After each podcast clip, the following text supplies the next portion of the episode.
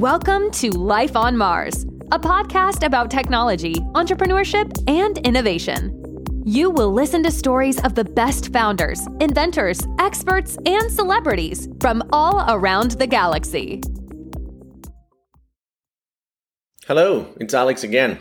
Welcome back to Life on Mars.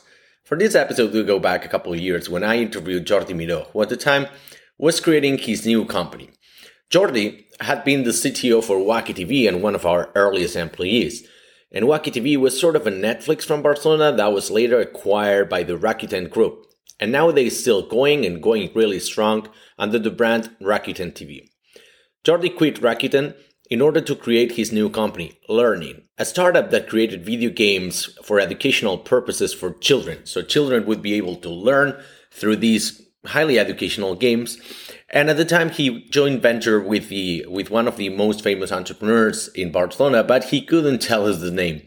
So, anyways, we discussed a lot of technology, even though the company was really incipient and probably he was still coding at the time. And we didn't go into into business details. We just talked about coding, choosing technology, how to build a team, how to deal with uh, legacy code, and some other nuances from his time at at Rakuten. So I hope you enjoyed this episode. So we're very happy to be here with uh, Jordi Miró, who used to be the former CTO at Wuaki. Since he doesn't know very much about football because he's a Real Madrid fan, uh, we said, why don't we talk technologies instead? So welcome. If you want to say some nice words to the audience. Yeah, thank you very much. Thanks for coming. And I think that uh, we have a very interesting technology hub here in Barcelona with really top talented engineers uh, and not only engineers, but around the engineering world. Uh, and I think we can do something very interesting. Uh, and in the meantime, Real Madrid will keep kicking asses, so no problem. Basically, I just wanted to start by saying um, what's Wuaki, because maybe let's talk about your former girlfriend, just to give some sort of introduction and what kind of technologies you had there. Yeah. So that people maybe are not familiar with Wuaki, maybe you want to. So, so Wuaki is a video on demand platform. The idea is uh, I'm going to talk in general because Spain has a little slight uh, change, but in general, it's the old video club we used to go on Fridays to get movies to, for the weekend online uh, with a big focus on smart TVs, uh, connected devices. Uh, and the idea is you have all the new releases, long tail, thousands of titles, and you pay as you go. And we started it in 2010. I grew the team to around 170, 180 people. I left a couple of months ago after almost six years there, and I was employee number five. So I saw the growth of the company. And technology speaking, uh, Wuaki is a Ruby on Rails application, but not because anyone made a very, I think it's not only Wuaki, but in general, you don't make a very deep analysis in order what technologies you're going to use in order to build your company or your product. At the end, normally you build it in the technologies you're more confident in or you have more experience. So the first engineer Wuaki hired before I joined knew Ruby. So that's the main decision. And uh, Wuaki nowadays has, has evolved mm, and, and it's a much bigger team, around 70 people in product and technology. And it's uh, based on Ruby, different frameworks, Rails, Sinatra, there is some Python. There is some still. I think there's some Java running on the servers. Uh, on the front on the front end, we have uh, native applications on mobiles. Um, the, the, new website just released last week, which is a, a JavaScript framework with, with Node.js, uh, React, um, and then all the smart TVs applications is HTML5 plus the SDKs of the different manufacturers. Everything runs on top of AWS. Um, on the side of AWS, everything is managed with uh, Puppet, and our databases. we got rid of one, so now it's only MySQL, uh, Redis, and we're using uh, for uh, for caching. Riak, it's supposed to be dead, no? Or do you still use it? You, you, still say we, but you're not part no, of Wuaki yeah, anymore. It, it, it's, it's, difficult. I mean, I still talk in present, but uh, because I still go any once in a while, but uh, I don't do anything nowadays there. So that that's more or less the stack uh, that we use. And uh, I always have uh, when I left Wuaki, one of the things I wrote about is um, how I see the world of engineering of, or developing from when I started coding. Uh, I started coding, well, not when I studied basic uh, at the um, primary school, but I started coding in year 99, 2000, when I started my professional career. And at that time, there was no front end developer, back end developer. The only differentiation we had was systems and database. Those were different profiles. The rest, it's what I, the, the word that we use today that I hate, it's full stack developer. I don't like that name at all. There are some names like that. DevOps, I don't like. Um, and the best definition for DevOps I got from a friend in San Francisco was here in the Valley, since engineers are so expensive, what we did is we hired someone who could do a little bit of systems engineer and development. And we call it DevOps. It's a new term, but what we want is to be cheap. hire someone who can do both things for the price of one. Um, I think that this level of specialization, someone put in my article, it's for ants. Ants, they have a very different labors they do within the community. I think it's normal that we tend to do what we like most and what we are better at. But what I don't, what I don't like, and I see it very often, is I'm a, whatever language you want to put, developer, Ruby, Python, whatever, or I am a front end or back end engineer, and I don't want to know anything about the other side of the, st- of the stack. And why do I have a problem with that? Is that mainly when you want to put or build a solution, normally your solution goes from your database to your user. If you only can manage a part of that, and maybe you're better at this part, but you should be quite professional at the other level, your solution is not going to be good enough. So, one of the trends that I see is that that level of specialization, I think it doesn't work. I don't think you can provide the best input for the company. And it is not because I'm starting something new and unfortunately I'm coding again. Uh, so I'm less than a junior developer nowadays. I have not been professionally coding for 10 years. So my days are either, my days are like a roller coaster. Yes, on Friday I left home very disappointed. I didn't manage to build anything on Friday. So I went home, disconnected for a couple of days. Yesterday it was amazing. Everything I tried, it worked. So wonderful. Got home, and hype completely. Today it's been again miserable. Um, so I'm relearning a lot of the things I used to do 10 years ago. Why? Because the problem is technology has changed and evolved. Uh, the way we used to build technology 10 years ago is completely different to how you build technology today. Frameworks, languages, infrastructure.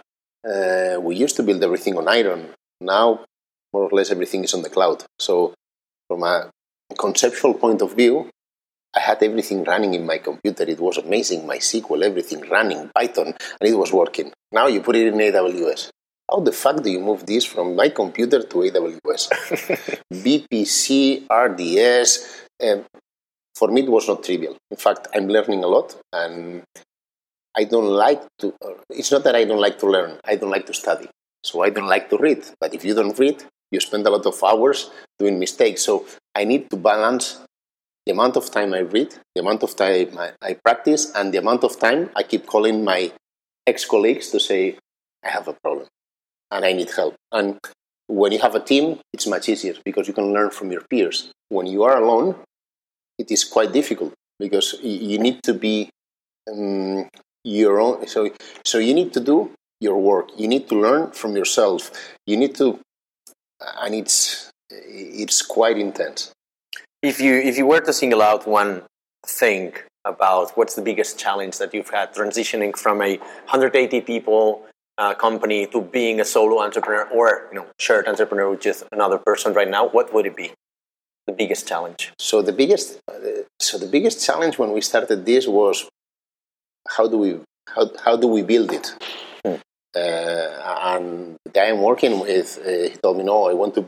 In the past, I've always built the MVP at least myself, and I said, let's go for it. Hmm. Uh, but uh, I have to tell you that I have not been doing it for long, so I'm rusted and it's going my learning curve it's going to be slower than yours he said i don't care uh, the, the, good thing is first engineers we hire at least we can tell them exactly what we built it's not like we have to call someone who built it for us maybe he's not available or not it's like with lawyers you, you show a contract to a lawyer that was done by another lawyer and they will tell you this doesn't work. I need to redo the, the contract again.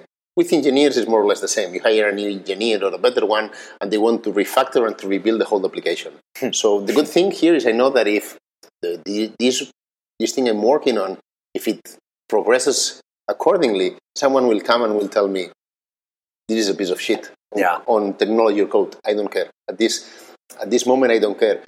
So now I don't have to manage people.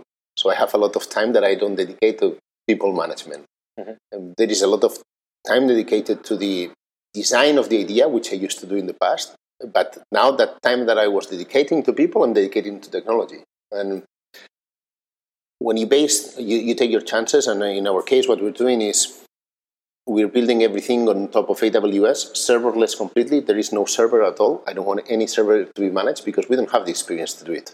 So we're going to rely on the AWS uh, ecosystem. So the first challenge that you have there is you want to use the services, you need to do it in Node, Java, or Python. So I hate JavaScript. I used to code in, in Java, so we decided to go with Python. I have read Python in the past and I have done some proofs of concept. So, first thing, you know how to structure your algorithms, you know how to structure your solution, but you don't know the syntaxes. So, let's learn it. And the good thing is, compared to 10 years ago, there's a lot of document, not documentation per se, there's a lot of new ways of learning, which I like. There's a lot of video materials out there that you can follow. And very short capsules, example. So, so you pay 20, 30 bucks, 50 bucks, and, and you, you can easily accelerate your learning curve. There's a lot of documentation that you can find. Stack Overflow, which didn't exist when I was coding, is amazing. Google knows everything, so you just put your uh, the error you get in the control, you put it there, and all of a sudden you have hundreds. So the biggest challenge is get dirty again. It's uh, in the past I, I could build a solution with the team, and it was like, oh, build it. I'll help you, but that's it. Now it's I have my design, I have my solution. The good thing is I have a very good network of people, so I run everything through the people I trust. But at the end, it's like, okay, they say it's okay, build it. you got to do it yourself, right? So for being an entrepreneur, basically you got to build this MVP because we're used to this ever like so markets change so much, users change so much, and technology evolves so quickly, and basically you got to build your MVP to test your idea. I think, and I want your opinion on this. There's two different kind of entrepreneurs, right? The ones who build an MVP knowing that it will not be used in the next phase. Oh, if this works, it's going to scale, but I'm just going to rebuild it again because it's useless. And then there's this other part that who know, no, I've just built this. I'm just going to hang on it until we've got 50k users, something like that, or until it explodes. No, I What will you do? I think that at the end, and that's my my personal experience. You build things, and we try to over engineer our solutions. Yeah. Normally, we try to think whenever we have a million users, what's going to happen? Come on, you don't have a single user. you don't have even So- 50, so- right? I, I don't have even one. Exactly. So, so once we get to the river, we'll decide how we cross it. So the, the idea is we're going to build this product. Let's see if it has traction. Mm-hmm. If it does, we'll decide if we raise money or not. If we do, and we bring new people into the team, I'm pretty sure that we will look for better engineers that we are. So if they decide that they need to redo it, let's go for it. Also, we have some technology background on ourselves. So, so we, if someone comes to me and tells me I need to redo it every every single thing, I will tell him "No, it's impossible. So pick your fights because resources are limited, hmm. and for sure there will be things that you need to change very urgently, and others. So Wuaki has had the biggest refactoring in life being built the last year. And in the beginning, engineers they wanted to redo Wuaki completely from 0 And I told them, "Hey guys, it took us four years to get here. We've learned a lot. We know a lot. How long do you think it's, it's going to take you to build?" They said, "No, like a year." I said, "Bullshit. if it took you four years, doesn't matter if we're more people and we know more. It's going to take you three years, and not because I'm wiser. I'm older. Yeah. Uh, so." Whomever comes next and they want to change, go for it. Are you I want to build a business. actually? That's why I wanted to say, like, from your point of view, also you're more focused on resources right now because uh, precisely you have to build it yourself. How do you manage your time between technology and business? There is no business There is no business, so it's very easy. I think that the problem is going to be in January. We plan to launch in January, so the problem is going to be in January that You need to launch it. You're going to have a lot of bugs that you were not capable of testing while you were producing. And at, the, and at the same time, we want to build the KPIs needed to decide what you do with this. Mm-hmm. You scale it, you look for more for investment at the same rhythm. So nowadays it's very easy. It's uh, you work. Uh, what how we're working is we work from home and we get to see each other every every day, a couple of hours to work together, and we put whatever we have together, and it's working fine. That that was a challenge also because it's been long since I had not had the obligation to go to the office. There are days like today I would quit. Yesterday I was very happy, uh, but the challenge of knowing that I don't know if it's going to be successful or not, but just to be capable of launching the BP is like proving myself that I can do it again if I want to. If I have the desire, I'll code again. Uh, so I left Wuaki and I promised my wife that I would not create a new startup, that I would not code, that I would look, I would look for a traditional and established job that could be comfortable for me and my family. And a couple of months later, I'm doing completely the opposite. So at the end, you need to feel passion. And one of the things I like about engineering is that it's very artistic. The, the, the, I think that's it mixes two things. It's very logical and mathematical. I studied physics, so that's something that I like. But on the other side, it's very artistic. You need to have the idea on how to solve your problem, or you need to find the resources, or you need. So that part has to find you while working. But that challenge of building, it's like an artisan. You're building something. Hmm. You choose your tools, which are the technologies we use. So that challenge of being capable of producing something from scratch again uh, learning at the same time, suffering at the same time. Uh, it's kind of masochist, but uh, but at least I'm up to the challenge for for a while. Let's see where it takes us. You you mentioned that yeah, that's that's very good. Thank you for the assist. Um, if we are artisans, developers are artisans. That's a double-edged sword, right? Because you feel very passionate about it, you really work even overtime and like very long shifts on, on your product, but we tend to over engineer, as you said. What other, let's say, what, what other problems do you find in first time developers, first time entrepreneurs in tech? Do we tend to also refactor too much or, or code solutions are code for problems we don't yet have, as you said? I think that's the biggest. That's the, the biggest problem. Is, uh, there are two problems. That one, and normally, the, the, I was talking now. Normally, when you see groups of people building something new, either they are very technical or non-technical at all. Yeah. Finding a team that has both things in the middle, that's very technical and very business people, it's it's difficult to find. Hmm. I think that you need to think one phase after the other. I mean, the Google guys didn't th- thought ten yeah. years ago that they would be what they are today, or Facebook. They were adding new stuff as needed. They were adding new technologies as needed. They were evolving, and one of the things is you need to balance very edge technologies with very stable technologies. Uh, so one of the things I I've been learning lately is we've been looking on how to produce mobile applications, uh, and I have always done it the same way: native applications. And now we have this big debate if native applications versus um, hybrid applications. Uh, in our case, we're doing hybrid applications mainly because of resources.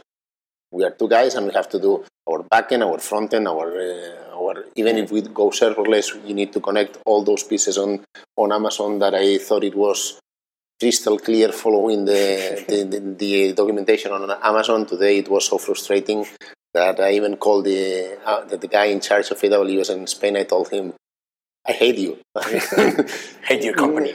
no, but uh, so we, we tend, so for example, Ben was mentioning in, Wuaki we use Riak or why we use Riak because there was a very small project and we wanted to do something little different. Mm-hmm. And at that time was very almost three years ago. It was very new. The problem is three years later we only use it for that. So the overhead we're putting for the engineering team, yeah. it's too much. So how do you balance innovation, edge technologies with a business? And at the end, any startup needs to deliver a business. You can be Facebook that you had no business in the beginning and you were very successful, or WhatsApp. But normal, and I don't know how to build a business without a business model behind that I can make money or try to make money as soon as possible. So for that, normally the latest edge technologies didn't work, they are immature, you will solve a lot, of, a lot of the problems yourself. While if you go to much mature, mature technologies, you go to Stack Overflow and there's a lot of documentation there. So how do you balance that? Uh, it's very difficult. And then how do you attract the right talent? If you tell them that you're coding in Java, which I like, but and I love the, the Java virtual machine, mm-hmm. um, but it sounds outdated. Uh, if you go and they tell and you tell them that you're doing something with functional programming, seems like you're doing something amazing. Most of the guys will not be capable to do it, but it sounds amazing. So how do you balance with the amount of different technologies that we find? That's one of the challenges I see. It's complicated because I've got the very same problem, right? So we, when you try to innovate on technologies, it's like, oh, I could be telling we work with React or with Elixir or something like that. And it's like, yeah, you're going to attract these new people, but there are really fewer of them. So it's, how do you compete? It's even difficult, no? So hmm. it depends what you're looking for. But how many companies do we have? And I'm not going to go outside. How many companies do we have in a, in a Spain? I was giving a talk at Google last month. Only around 1% of the websites and applications worldwide mm-hmm. have scaling issues Yeah. most of the applications and websites that we build will never get the traffic enough to have scaling issues. Exactly. So please focus on your problem today, not the focus to the problem tomorrow. And there is a lack of engineering. There is a lack of professionals. So the fact that here at IronHack you can recycle yourself in order to learn new things is great because there are other sectors with a lot of unemployment, not here in Spain, worldwide. Rakuten has around 4,000 engineers worldwide, and if they could hire 2,000 more, they would do it. Uh, same Google or these big technology companies. So we are very fortunate because we are one of the few sectors where we can decide where to work.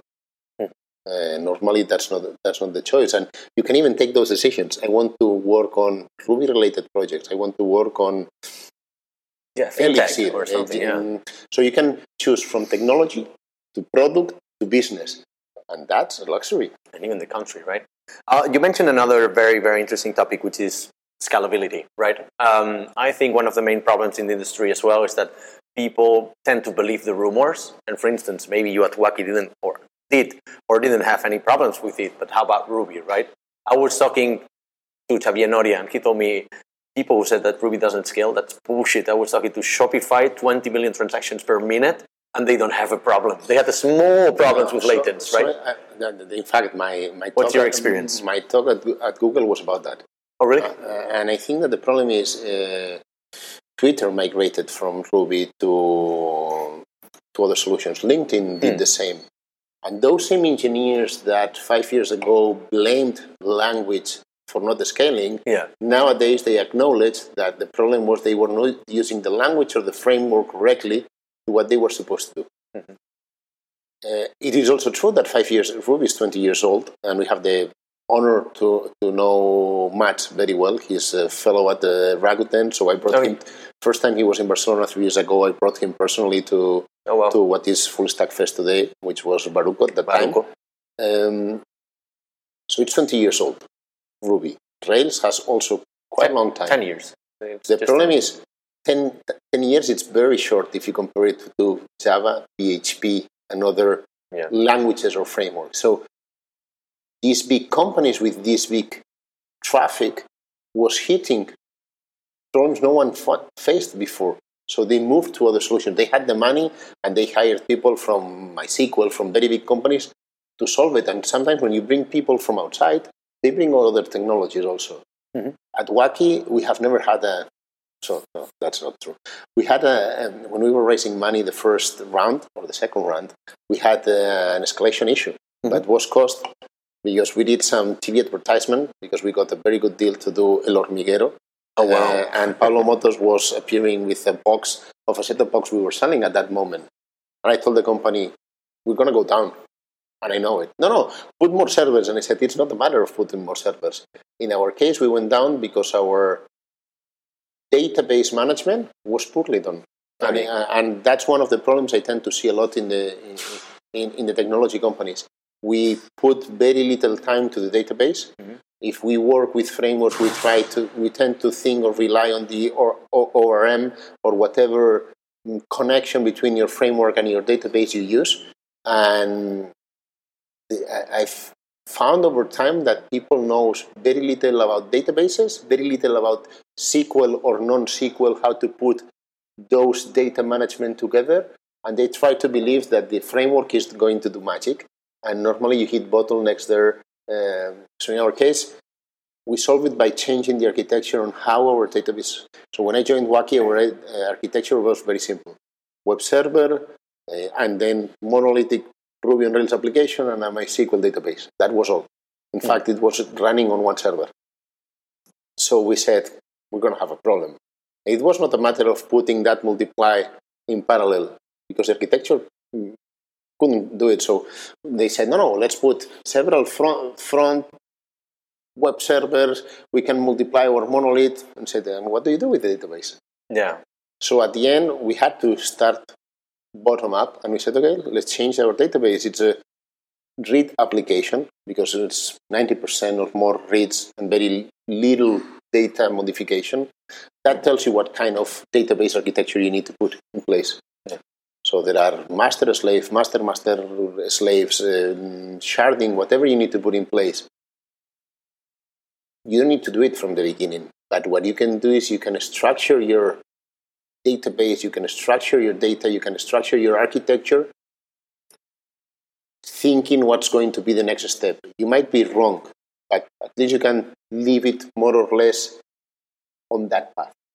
So, scaling issues, you don't know where they're going to come from, even though if you do a lot of load testing or whatever, because a human being does not behave like a machine. You can program as many load tests as you want, but your users will use the application on ways you have never thought about. Mm-hmm. So you will find the, the, the, most important thing for me is metrics. You need to measure a lot, and there are a lot of tools to measure from Google Analytics, New Relics. Uh, now from mobile, there are a lot of different applications. If you have numbers, you can anticipate where your pain is going to be, and you can refactor or re-architecture constantly your application by having numbers. If you don't have numbers and you crash, you don't know. Yesterday I was reading um, David Bonilla and he was mentioning some company who almost go went out of business and now it's uh, one of those unicorns over a billion valuation because they didn't know the amount of RAM they needed for their database and they were going down constantly. Hmm. I don't even know how to do it today, but uh, that these guys had no problem managing the access to the application. They were failing in other parts. So, what's going to be your escalation issue? You don't know it until you face it and it depends how agile you are that you evolve or you die. That, that brings up a very interesting topic, which is about the data, right? We tend to overanalyze data as well because we need to report to investors, for instance, or we want to just share our metrics in the internet, in our Medium blog posts about how cool we are. But how about the technical data? When does it become relevant? When do you have 50 users? Do you think that's relevant enough, or do you think, St- statistically it's not? because you need a minimum amount of data. But if you have 50 users, that's the data you need to work with. Uh, and the problem with that is that if you do mathematical models to expand that data, it's not going to work because when you have 50 users, that 1% that is going to kill you, you don't see it. You have, so I always put this example. When I joined Wuaki the first month, we did 11 euros in revenues. Out of those, Out, out of those 11, I think the founders we paid so friends, family, and fools. One. Okay. so it was not. Uh, it was very difficult to first put a plan to raise money. Second, to get data to say how is the traffic. How do we need to scale this infrastructure in order to accommodate? Because one of the things is, for example, Wuaki was based on physical data center. I moved it to the cloud because I had previous experience in video and I knew that doing capacity planning for the peak it's a problem because on, the, on the video, the hype, it doesn't matter if it is live streaming or VOD. The peaks, the peaks are very high and the valleys are very low. So if you go for the peak, you're overpaying throughout the week. And it's funny because the, the graphic of traffic has been the same consistently over six years, mm. with the difference that the base level it's higher every week. So the problem is how do you anticipate that when you had 50 users? You cannot. Idiot. You cannot. So, but if you do a little analysis, you you know how your average users behave with your competitors, with other services similar, and the internet is full of documentation. You you learn to distinguish between good and bad, and bad data, but you can gather data on how users behave on fintech, how users behave on, and that should help you define how to set your your um, architecture. And having a lot of KPIs is a, is as worse than having very little, because if you have very little, maybe you take the wrong decisions. If you have a lot, there is a lot of noise. So how do you choose the right KPIs, business or technical? to take the good decisions, I think that's that's key because sometimes you're looking at the website page load. You're basing your you're basing your business on mobile. Why, why do you even care about the, the page load? Yes, it's important for acquisition, but you're not going to be dead there. So it's very difficult to, to distinguish for those five to ten KPIs on any area that you need to track. Maybe your team has 25 but you need to focus on a very limited set of those.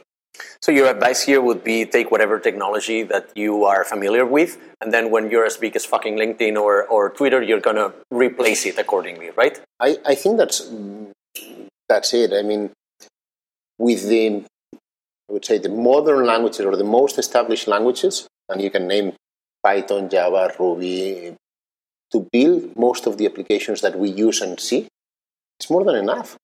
Uh, there's a lot of people complaining about PHP, but you can do amazing things. I, I, assume that on Facebook they do very amazing things with PHP. Yeah. Tuenti used to do very amazing things with PHP, but people coming from languages like Python or Ruby, they would say no. PHP, we don't like it. It's very verbose. It's shit, guys. Uh, um, we could agree, but you can do things very well. So it's not a matter of the language; it's a matter of how do you use the tools? And normally, when you have a hammer, you tend to see everything as a nail. That's so, so the, the problem is, do you need always a nail or a hammer? Sometimes you need a screwdriver. So have your tools available. No more than just one language. You can be proficiency at that one, but you know that if you want to go low level and with more, um, if you're looking for other things, maybe you need to go to C, C++. It's complicated, yeah, but uh, depends what you're looking for. Exactly. Good. So uh, my next question being, because I wanted to delve a little bit deeper into technologies, and I want to say specifically about hybrid mobile development, because this is something that when we were talking about this last week, I think I mentioned like we're trying Ionic, uh, Ionic 2. It's very great, and you said I'm going for one. I said why? Why would you do that? So, because you're so, familiar with it. No, I, I, so let, us put it this way. A month ago, I was not familiar with any of the different frameworks. Mm, my partner had already worked on an idea and he told me, This is how I built my MVP, uh, but I want your input. So I said, Okay, I'll the, f- the first thing I'll do is I, I, will I'll act as a consultant. And I got whatever he had in mind and I went and did something that I was not used to. Uh, in the past, I used to. Uh, so you, you try to do very simple MVPs with different frameworks or technologies, and you see what you like, you read a lot about them, and uh, so at the end, I ended up with three different options, which were um, React Native, um, the one by the Telerik guys, uh, I don't remember the name, and Ionic. Um, my problem with React Native was it's little immature still, and, and you need to change your approach on how to build applications with React, the, the, concept of the virtual DOM, and how the one single page and how you manipulate data here and then you show it. And I said, if I need to learn a lot of things, inline styles. Uh, but that's uh, a big one. Yeah, I'll say let, let, us try to be efficient. So I'm not going to learn about that. Okay. And the other one I like, the Telerik guys have been building tools for developers for a lot of for a long time. And the, what I liked is that they were using directly the APIs of the of Android and iOS. So they were using actually the real objects, not a yeah. kind of object. Uh, the only problem is that they don't support uh, WebGL or Canvas. And what I'm doing, I need uh, WebGL and Canvas. And then I went to Ionic. Um, and in fact, that week, the guys of Ionic were here in the uh, Angular uh, meetup, and I went there. Um, unfortunately, the meeting I went, and I think it's like all the generic meetings, was more of a commercial pitch than a workshop. The workshop was during the weekend, and I was outside of Barcelona. Mm-hmm. And we decided to go with Ionic. Ionic is based on Angular. Uh, by the way, Wuaki's back office is for all the employees is based on, on Angular too. Um, and I'm not very familiar, but enough to because we when we took the decision to build um, Wuaki's back office on Angular, I had I read a little bit and we decided as a team that we wanted to go with it. And I was reading between um, Ionic one and two, and shit, Ionic two is based on Angular two, which already went out. Um, they say that they have a stable version. I doubt it. Mm-hmm. Uh, and Ionic 2 is not even finished. So it's like I want to have an MVP as fast as possible out in the market. The good thing is I could have gone for either of those because I had I had no idea on Ionic 1 or Ionic 2. So if I had to learn, why don't you learn the new version? Well, I went I went conservative because uh, one of the things I know is that I have a lot of documentation of Ionic 1. There's plenty of samples. There is a lot of documentation. So uh, I decided that we would go with Ionic 1. Uh, it's based on Cordova, so uh, there's a lot. Cordova has been out there for, for ages, and there's a lot of plugins made. Um, Documentation. And really, we don't use Angular. So, we, yes, we have done a couple of services uh, in Angular, but very little because uh, the framework abstracts us from that. So, I would say if what we were doing was not what we are doing, that we need WebGL or Canvas, I would have gone with the Telerik solution. But since we need that, we decided to go with uh, with Ionic. Uh, we've done some tests, and good thing is it delivers a lot of what they promise. And building stuff is easy, testing the stuff is easy, and we'll see. Okay, just if you want some advice, the, the, the Angular team is not working on Angular 1 anymore. So if you hit an issue, it's going to be staying like wonderful, forever. Wonderful. If we hit an issue and it's perfect, and, and, and it is the good thing is our application is quite quite quite simple. So moving mm. to to Angular 2 and Ionic yeah. 2 should not be a problem. Uh, let's see if we hit that problem. Let's see what happens. If we don't hit that problem, maybe we're not successful or we are smart enough to be successful without going to the edges of the technology. Let's talk about like hiring an in-house programmer, right? Because uh, you're going to eventually hit the point in which you need to hire a team, right? Uh, what's your what's that? That's easy. That's easy. What's your policy on that? You hire by talent or by skills or potential? How are you going to do it this time? So it will all depend how much money I have. Uh, Let's assume you've got not very much. So I remember when we started hiring at Wuaki, when you don't have a lot of money, you mm-hmm. have big competitors, so you need, and at the end, engineers, they tend to like to work with people they respect. I remember when we started Wuaki, no one wanted to work with Wuaki. They didn't know us. I had been out of Spain for almost 10 years. I, am originally from Madrid, so I knew no Maybe one. Maybe it's that. Yeah. Maybe yeah. They, they, didn't know that you support Madrid, but yeah. No, I made it very clear from oh, the beginning, so no great. problem. I wouldn't, uh, I wouldn't want to work for you. but you did. so, so I think that we, we want to work with people we respect. I think yeah. that now we have a very big advantage is that both, if this goes well and we fund the company, my co-founder and I are quite well known. So mm-hmm. that that lowers the barrier. Um, then you need to have a, a, product that people want to work with. with. Mm-hmm. You need to be capable of going to your friends and family and tell them what you're working on. Uh, it's like I don't know if you're working in adult industry, which I have nothing against it, but how are you going to tell your wife, honey, I'm going to be doing porn in virtual reality? Well, you're going to be rich. no, I don't think so. But uh, your market is going to be limited. But yeah. maybe your your wife understands it. How are you going to go to your mom or to your grandma and tell them? So, product is very important. Mm-hmm. The technologies you use, I think they are important, but they are not. Mm, if someone is not willing to come to work with you for the technologies you're using, yeah. you don't have to hire them. Exactly. Don't make an effort. Don't don't go for them Um, and then you need to have a um, thing that aside of the technology and the product, they need to feel or see the um, working philosophy, the the people. Uh, in fact, uh, for three years at Wuaki, we didn't do any coding test to people recruiting. I didn't, I don't believe in them. Okay.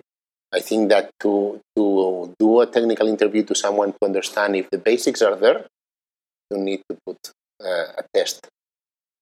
Yes, on a test, I'm going to see if your syntaxes or your way of structuring your code is much more alike to my way or not. But if that is the problem, it's very easy to learn how to structure your code on a different ways. There are tools to help you on how to structure that code. So at the end, you need to know if the guy knows about the basics, and depending the level you're hiring, the basics go up. And, and with that and the personal attitude, that's more than enough. How would you te- them? I mean, how would you test them? Would you go in the interview asking some questions like Google does? How many golf balls can you fit in a No. in a bus? My, my interviews are very personal, and in fact, if my interview goes short, the candidate must know that it's it's no directly. Right. So first, it's personal. If you have a rapport with that guy or not, and sometimes you're wrong because we all have bad days. Um, I I have been going through interviews in my life, so sometimes you are not in your best moment, but shit, th- th- this is how it works. And second, you make I make technology questions, generic technology questions, and from there it evolves. Because when you see that someone with the first basic basic questions has some problems, eh, but it all depends on what you hire. We hired Ben. I was going to ask whether he's saying BS or not. No. Is he right about this? We ha- we hired Ben out of Ironhack, Exactly. and and he was mm, junior at, at the sense of professionally speaking, Yeah. but the, you you can grasp or see an attitude, a desire, and some basic knowledge, and with that in hand, you take you take your chances. Sometimes it works, sometimes it doesn't. It's very easy to hire Xavi Noria. yeah. I, I, I, if you have the if you have the cash. Uh, if you don't know Xavi Noria, it's uh, one of the core members of Ruby on Rails. He's been working with us at Wuaki for more than two years, and it was my personal. I don't know how to say. It was very intense calling him for two years until I managed to get him working with us. It's very easy. It's like trying to. he's a Ruby hero. Yeah. Like not everybody's a it's Ruby like hero. trying to. Hi, it's like trying to hire Ronaldo or Messi. yeah. You're not going to get it wrong. It's it's going to be expensive yeah. but you know what you get. The problem is when you go and you hire mm, someone you don't know, or, or you try to put in the first, in Real Madrid or Barcelona, first team guy from the junior leagues. That's the problem. Yeah. That's when Mm, combination of things have to happen. The talent, the ambition, and the moment. Because maybe it's not the moment to do that. That, that's why, because you're thinking about your experience with Wuaki, right? And we both have hired people straight out of Ironhack here. And I want to know your vision on being an entrepreneur, so potentially people from here that might want to hire somebody. What's your recommendation on hiring people who come straight out of a development bootcamp? I think that you should expect that they get the basics. That normally it's people who have done this new way of learning because they feel. I mean, you have to be passionate or interested because normally a lot of them have had another career or have done other things. So you, you don't invest that amount of money and time if you don't pursue something. But you have to be really clear, and that's my um, my experience of what you're getting. Uh, and sometimes, if you are not technical, you don't know what you are getting. And I'm not saying it in the wrong way. I, I, I was at Ironhack's old offices uh, years ago. Uh, in fact, I still have my Mac from that day, and I use it every day. And I think it's great because they get a quite good understanding from the full stack that they're going to use. But you're getting, I would say, junior guys. And I like, one of the things I like about hiring junior people is that you can shape them to your organization. You can teach them how you do things. Might not be the best way, might not be the best way to do the things, but they don't know other things normally. sometimes when you hire someone with experience, you're used to do things the way your company used to do it. And you change companies and you have to relearn again everything. I like, I mean, I, was given once the first opportunity to work. Mm, and sometimes in this world, we want only senior people because they can deliver results tomorrow. Come on, guys, we were all given a first chance. So please hire young people to your team. Hire, when I say young, they can be older, but they, they are new into the, to the industry. Hire new people. They will bring a new spirit into the company.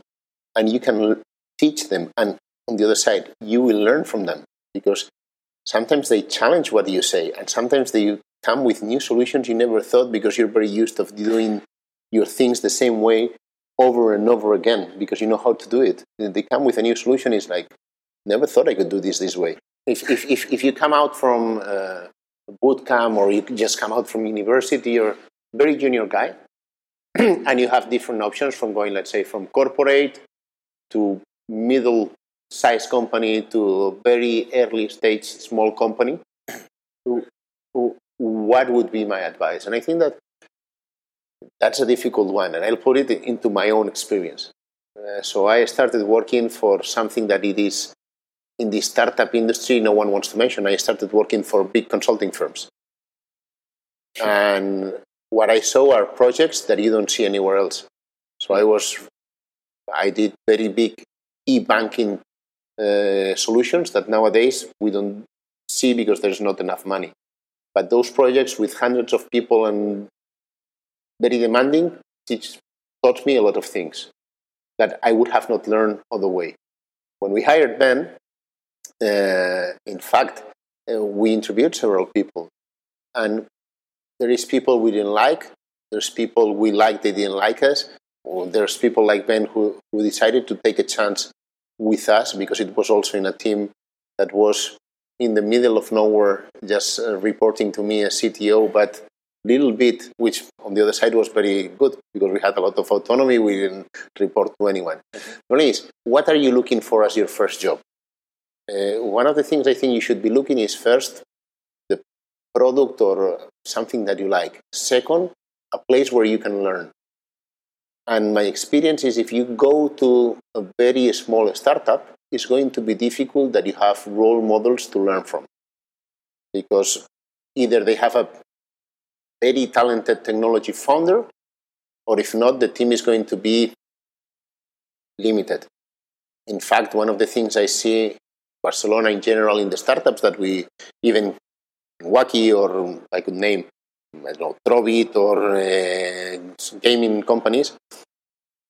A lot of the engineers that work there, the biggest thing they have done is that, and that is a problem because you tend to do this, the things the same way you have been doing it for ages.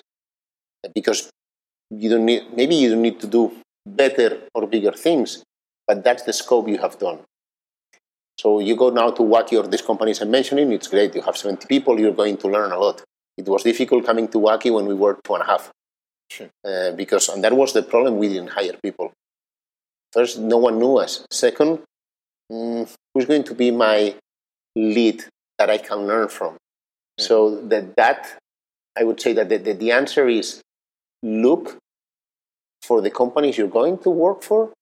What is the staff there, and who's going to be your role model or the leader you're going to learn from, and that should help you take the decision. And then, of course, there is a, an economical factor that we cannot acknowledge, and uh, at the end, we need to eat at the end of the month. So you put all those things together, and you take your decision. I just wanted to ask now that you're going back to development, what things have changed in your stack of applications you're using? Probably Sublime Text was not Shit. there. I, I, started coding with Notepad and compiling Java on yeah. on a DOS terminal, so it has changed a lot. So I think one of the good and and then we started working with uh, NetBeans and Eclipse. Eclipse yeah. Which was very consuming from a computer point of view. I think one of the beauties is that and, and I'm very limited at that, but you can set up a virtual environment on your machine quite easily to replicate quite, quite well what you have on production. You can even code locally and use AWS to run all, everything that you're testing. I'm using. I started using Atom. Uh, so when I left Wuaki, before uh, working on this project I'm working now, uh, I decided to start go back to coding mainly because I wanted to fill some of my daily hours with something and I said okay let's code. I decided to go with Ruby on Rails mainly because I thought after six years of ma- making some money with Ruby why don't we go for it? And I said also because I had a lot of engineers I knew and especially Xavi which, which I keep sending messages Xavi this doesn't work and I'll get a fast answer and, and, and I could move. But then I told him which is your setup to develop today he sent me his setup and I said okay I'm going to learn from the master, so copy your setup. um, then I tried, uh, he uses Atom, and I went from Atom to, to Sublime Text. Um, I'm trying to use more and more uh, command line uh, tools.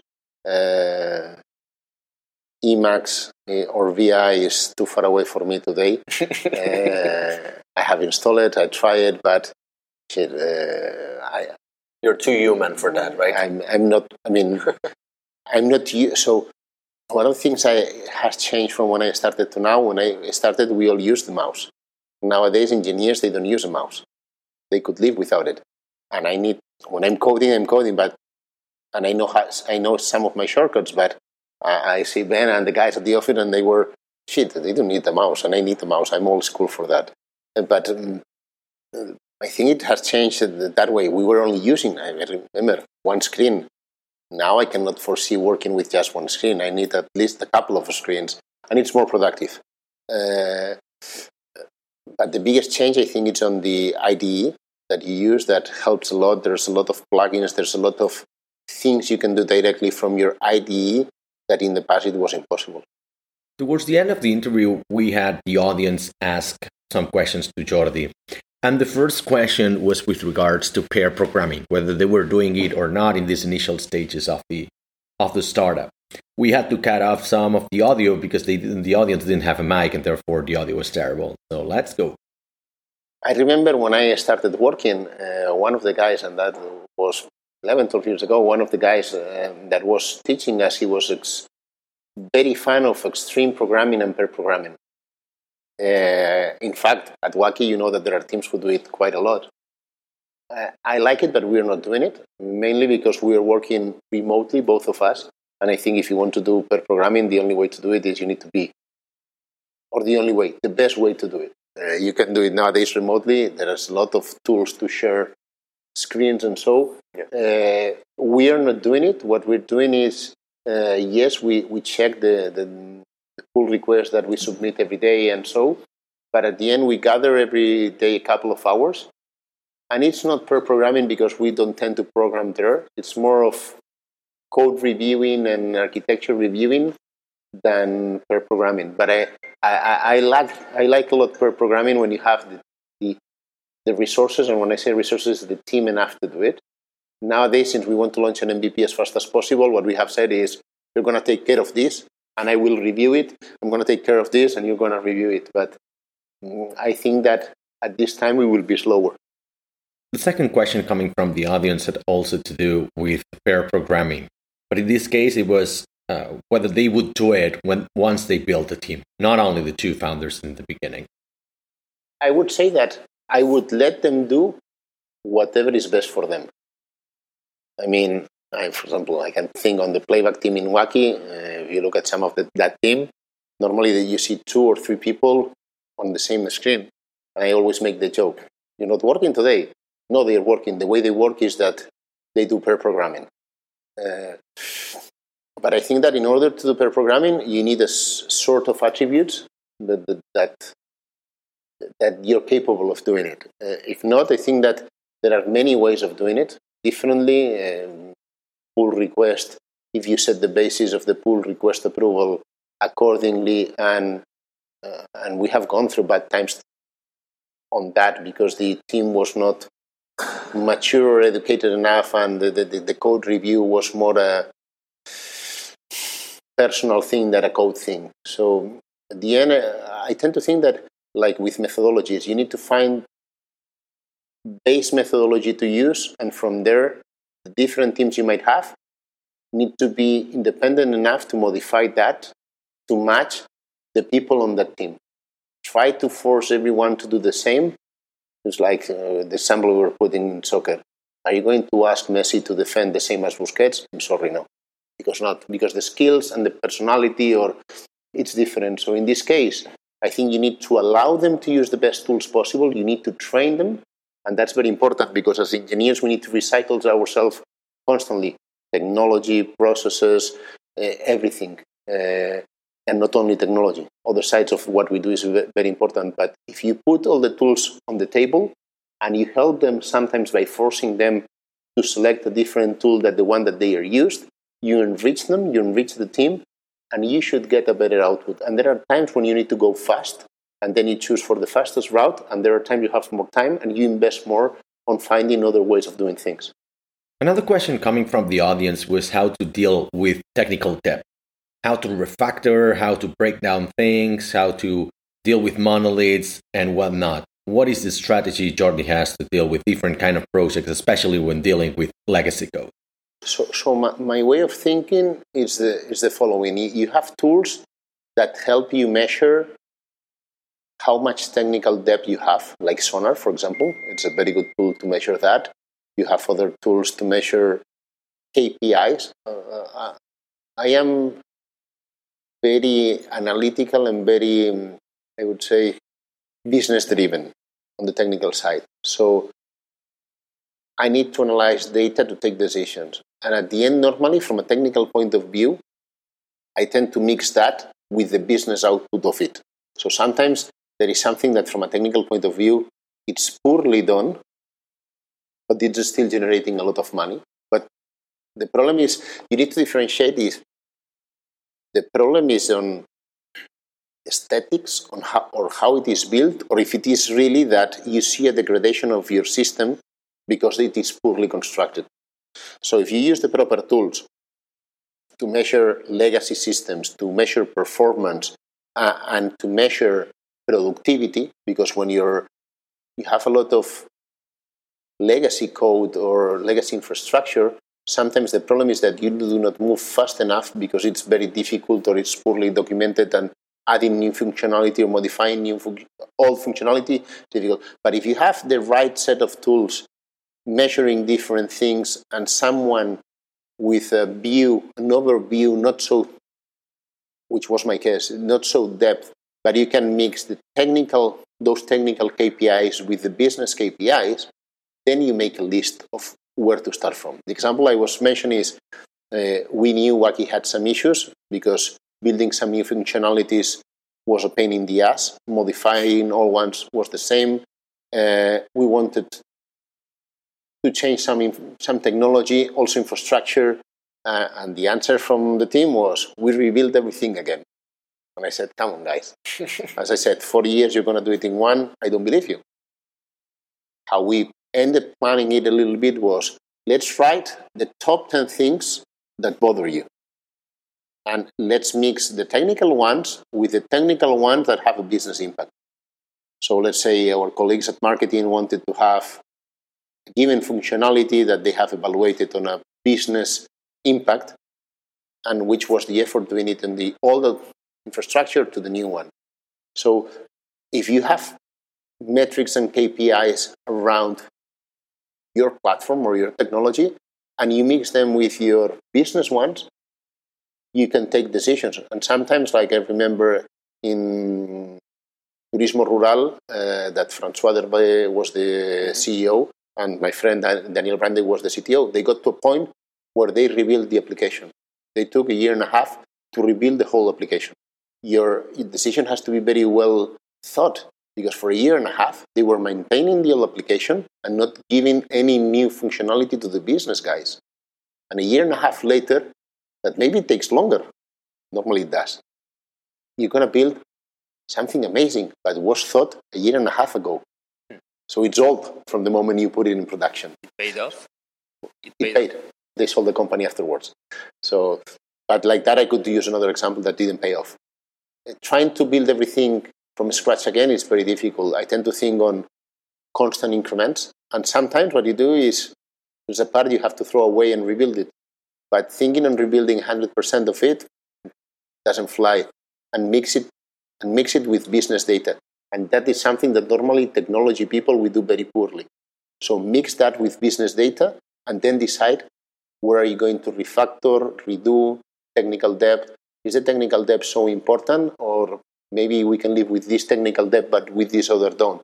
And how do you explain what is a technical debt to a business guy? How are you going to explain them that you have those legacy SQL there that you need to remove? You have the data and you can prove that by improving those SQL that is going to take instead of 2.5 seconds, 2.1, those 0.4 are going to be used in that. The more data you have to make your point clear and you can prove, the better. For example, in playback analysis we did with Wuaki, we showed, in fact, we created a white paper with Akamai that if we improve the buffering ratio 20% of what it was, we were making around 40% more in revenues. When you prove that with numbers, then your CEO tells you, yeah, put more time there because another 1% maybe it's 3% more in revenues. But if, if it went wrong, it's like trust, relationships are built on trust. If you fail, it's very difficult that the next time you get another chance. We can wrap it up here. A big applause for Jordi. Thank you very much. Thank you.